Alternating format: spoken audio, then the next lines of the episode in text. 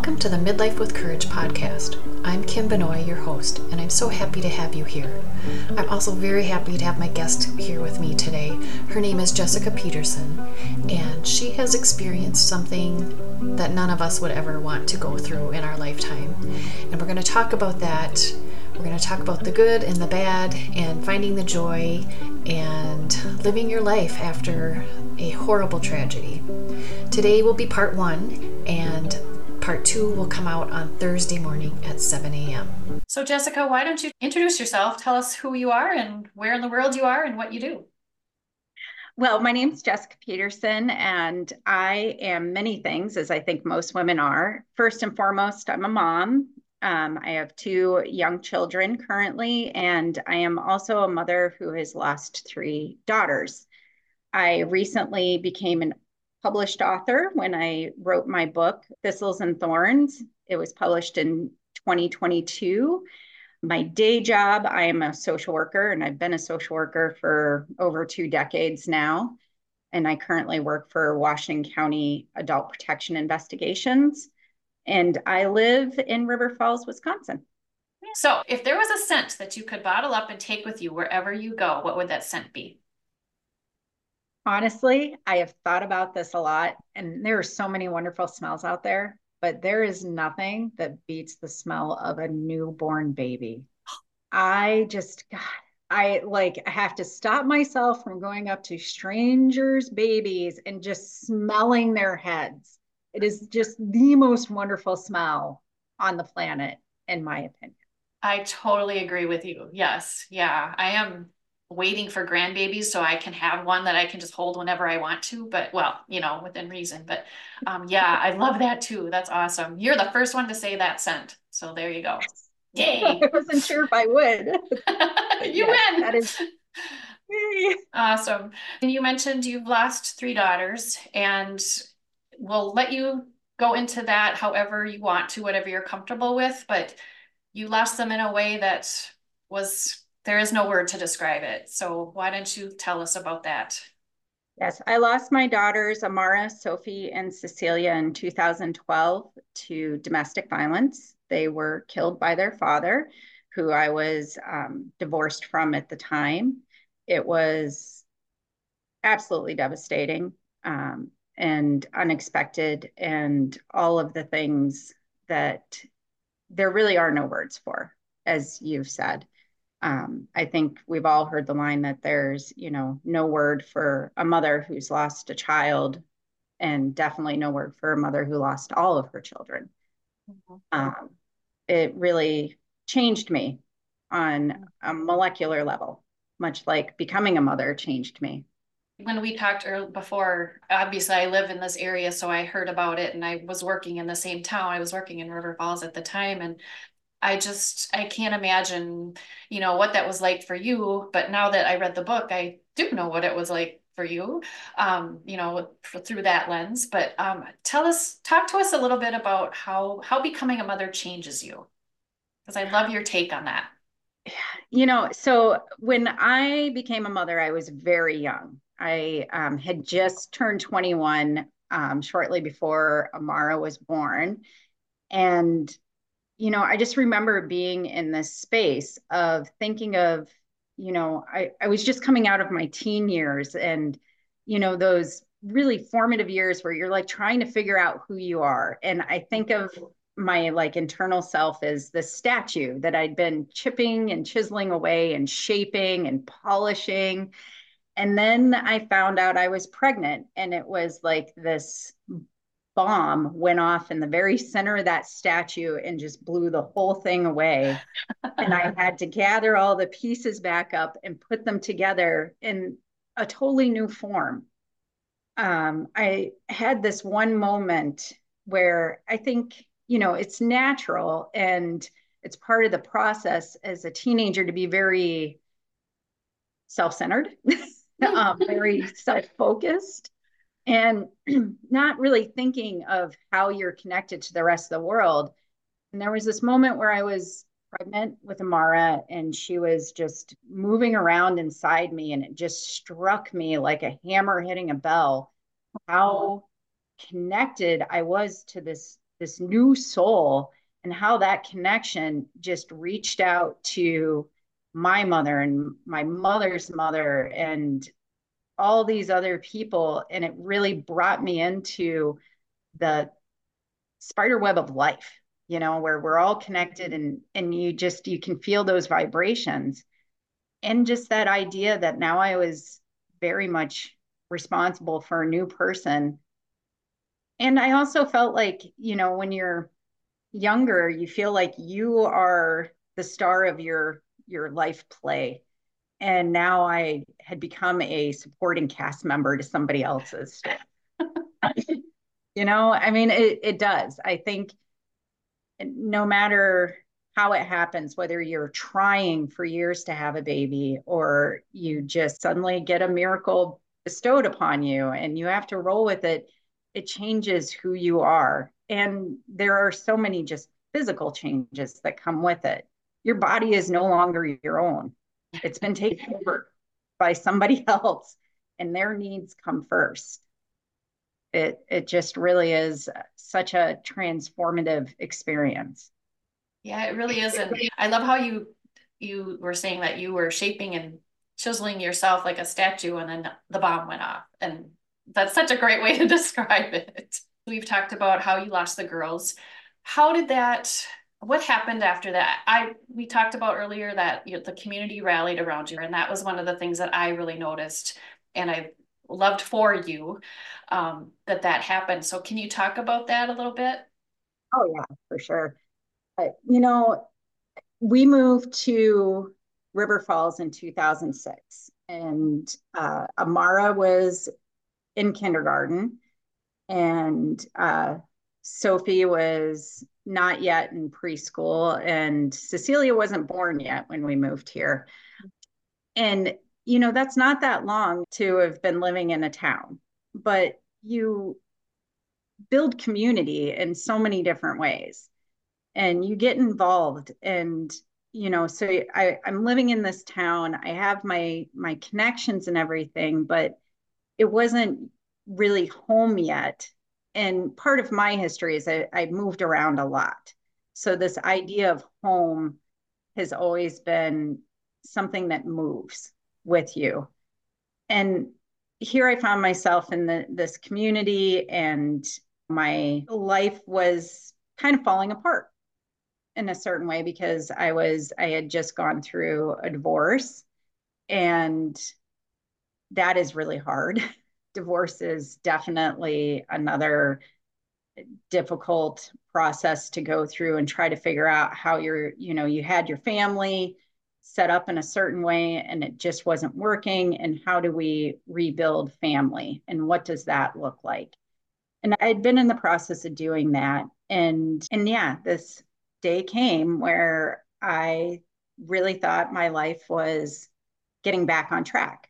I had just started dating someone after dating a few other people that didn't work out real well. And you know you get real despondent about how it, how is this going to work? You know how am i going to find and build rebuild a family in the best way? So here i am. I'm a single mom. I've got three daughters that I have 100% of the time just because of how things worked out. Their father was um, not in the state, estranged. And I had finally met somebody that I felt like I was really clicking with and felt really good about and was planning on introducing him to the girls. And he was supposed to meet them that night. We were going to go to see a concert in the park and have dinner. And instead, I, you know, I went to work that day and it all kind of fell apart in the worst possible way. So I I woke up that morning with great plans. Had to start my day off going to the dentist, which is not my favorite thing in the world. So I tried to get it all over with at once. So all three girls came with me and you know, and they love the dentist. They just they love talking to people. They loved every, you know, just interacting with people. I had a nanny that was helping me out that summer, and she had come and, and taken the girls home into their various activities. And I left the dentist and I went to work. And that was the last time I saw them. I had gotten a call while I was at work that day that their father, Aaron, was suddenly in town and wanted to see them. I talked it out with him and probably missed a lot of red flags that I should have picked up on, but I didn't. And I talked to the girls, and they very much wanted to see him, which I knew they would. And so I made the arrangements, told the nanny that she was more than free to go once he arrived, partially because I didn't want to put her in an awkward situation. And now I know I most likely saved her life by giving her that opportunity to go. And um, yeah, and then he, after she left, he killed them. And then he called me and told me. And while I was I was leaving the office, I was walking through the parking lot and my phone rang and I answered and I thought he was just telling me that he had just left, you know, and that I was free to come home. And instead he told me that I could come home now because he had killed the kids. How do you function after that? I honestly don't know other than you know, and and there are definitely gaps in my memory mm-hmm. from around that time. But I remember just thinking that, just hoping he was still the liar I always knew he was, that he was lying to me. But, and that, so my my first response was to call the police, which I, you know, he never really thought like a parent. So I think he thought I would just come to the house. I was 45 minutes away. I had I called the police to get them to my house as soon as possible in hopes that he was lying to me and maybe just trying to set me up for torture me, just yeah. to torture me with the idea even. And um, so I called the police and the uh, 911 lady stayed on the phone with me for the entire 45 minute drive and she insisted I come to the police station which I did. And then it was just, you know, uh, trying to get through, trying to process. I remember being in the police station for a while before they told me definitively that the girls had died. And it it's just a complete blur in places. And I try to stay true to that in the book. Mm-hmm. I try to really bring the reader to where I was at and what it was like so that people understand that it, it's okay when these traumatic things happen that you can that you're you're not going to function perfectly. You're going to have these gaps. You're going to have these responses that you have no control over. But right from the beginning you know you start with the 911 operator who stayed on the line with me. And then the police who scrambled to try to get somebody close to me to be there to support me. And um, I have no idea how they found her, but they found Sonia, who is um, one of my best friends, and got her there to be there with me because my family is all over the country. And then they they did bring a priest in.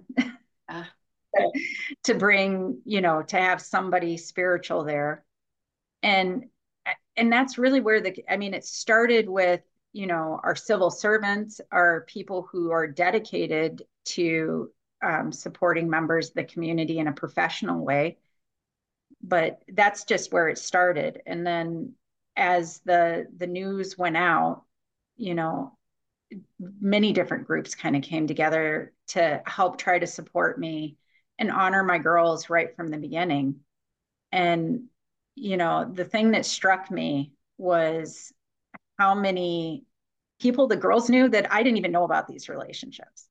You know, I mean, in the sense of like the the custodian at their school, how much interaction they had with him and how much it meant to him, um, how how kind they were and I remember he came up to me and and told me stories about the girls and you know they had Girl Scouts and they had their soccer teammates and just all these friends and connections everywhere they went that I didn't fully, you know, you're kind of aware of, but you don't realize until they're gone. And then you start to hear like, oh, they they really did have their own little lives that I was kind of part of, but not like the entirety of. Right. And that was just so uh, touching. And then the strangers, the people who had never met us, but felt called to come and help us. Um, you know, there were a lot of complications for me because, you know, you go back to that that idea of home and i had this physical house that was my home that held all my most of a lot of my memories all my belongings and i never got to go back to my home because it was now a crime scene. And even if I would have had the strength to walk in there, I couldn't. So I lost my children and I became homeless all at the same time. And so many people stepped up to help with that. Something that I kind of found really interesting. You talked in the book about how the media couldn't really find you because you kept moving around to different places. And there was someone that let you stay at their house. Um, yes, in the book. So I had to change a lot of the names mm-hmm. in the book.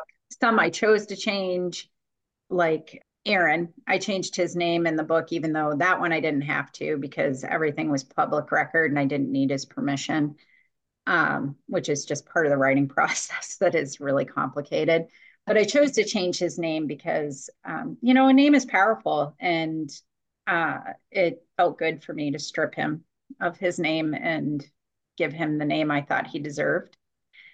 So I did change a lot of the other names and and the book and this particular individual who opened his home to us, I renamed um, Sam Ayrton because if you put it together, it's Samaritan, like the Good Samaritan.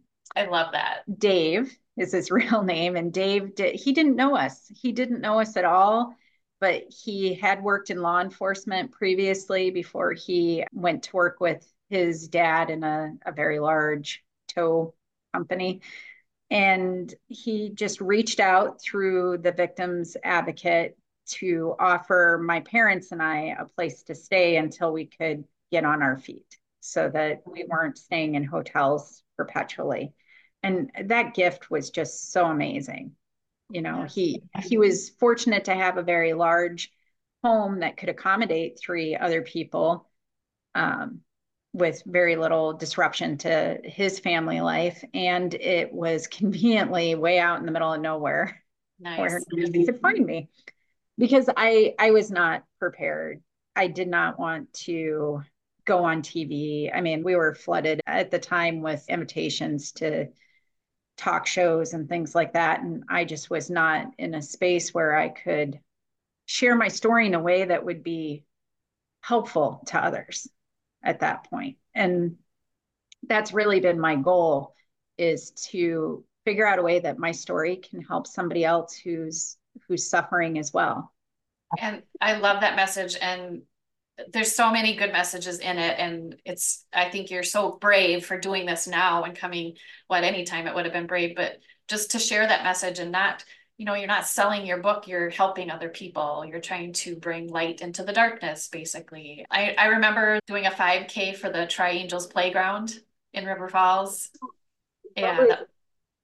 so it started with you know like the very basic needs being met like you know safety and shelter and um, people were donating money quite a bit to, and, and that money, um, I think Paul Rohde from Hudson had set up like just sat in a parking lot and people came and donated. And then um, you know those funds were used for therapy a tremendous amount of therapy and shelter and you know some of those other basic needs. But then also there was just such an outpouring of love and people want to help they want to do something. You've just heard part one of my conversation with jessica peterson. Please join us thursday morning at 7 a.m when part two of this important conversation is released. See you then.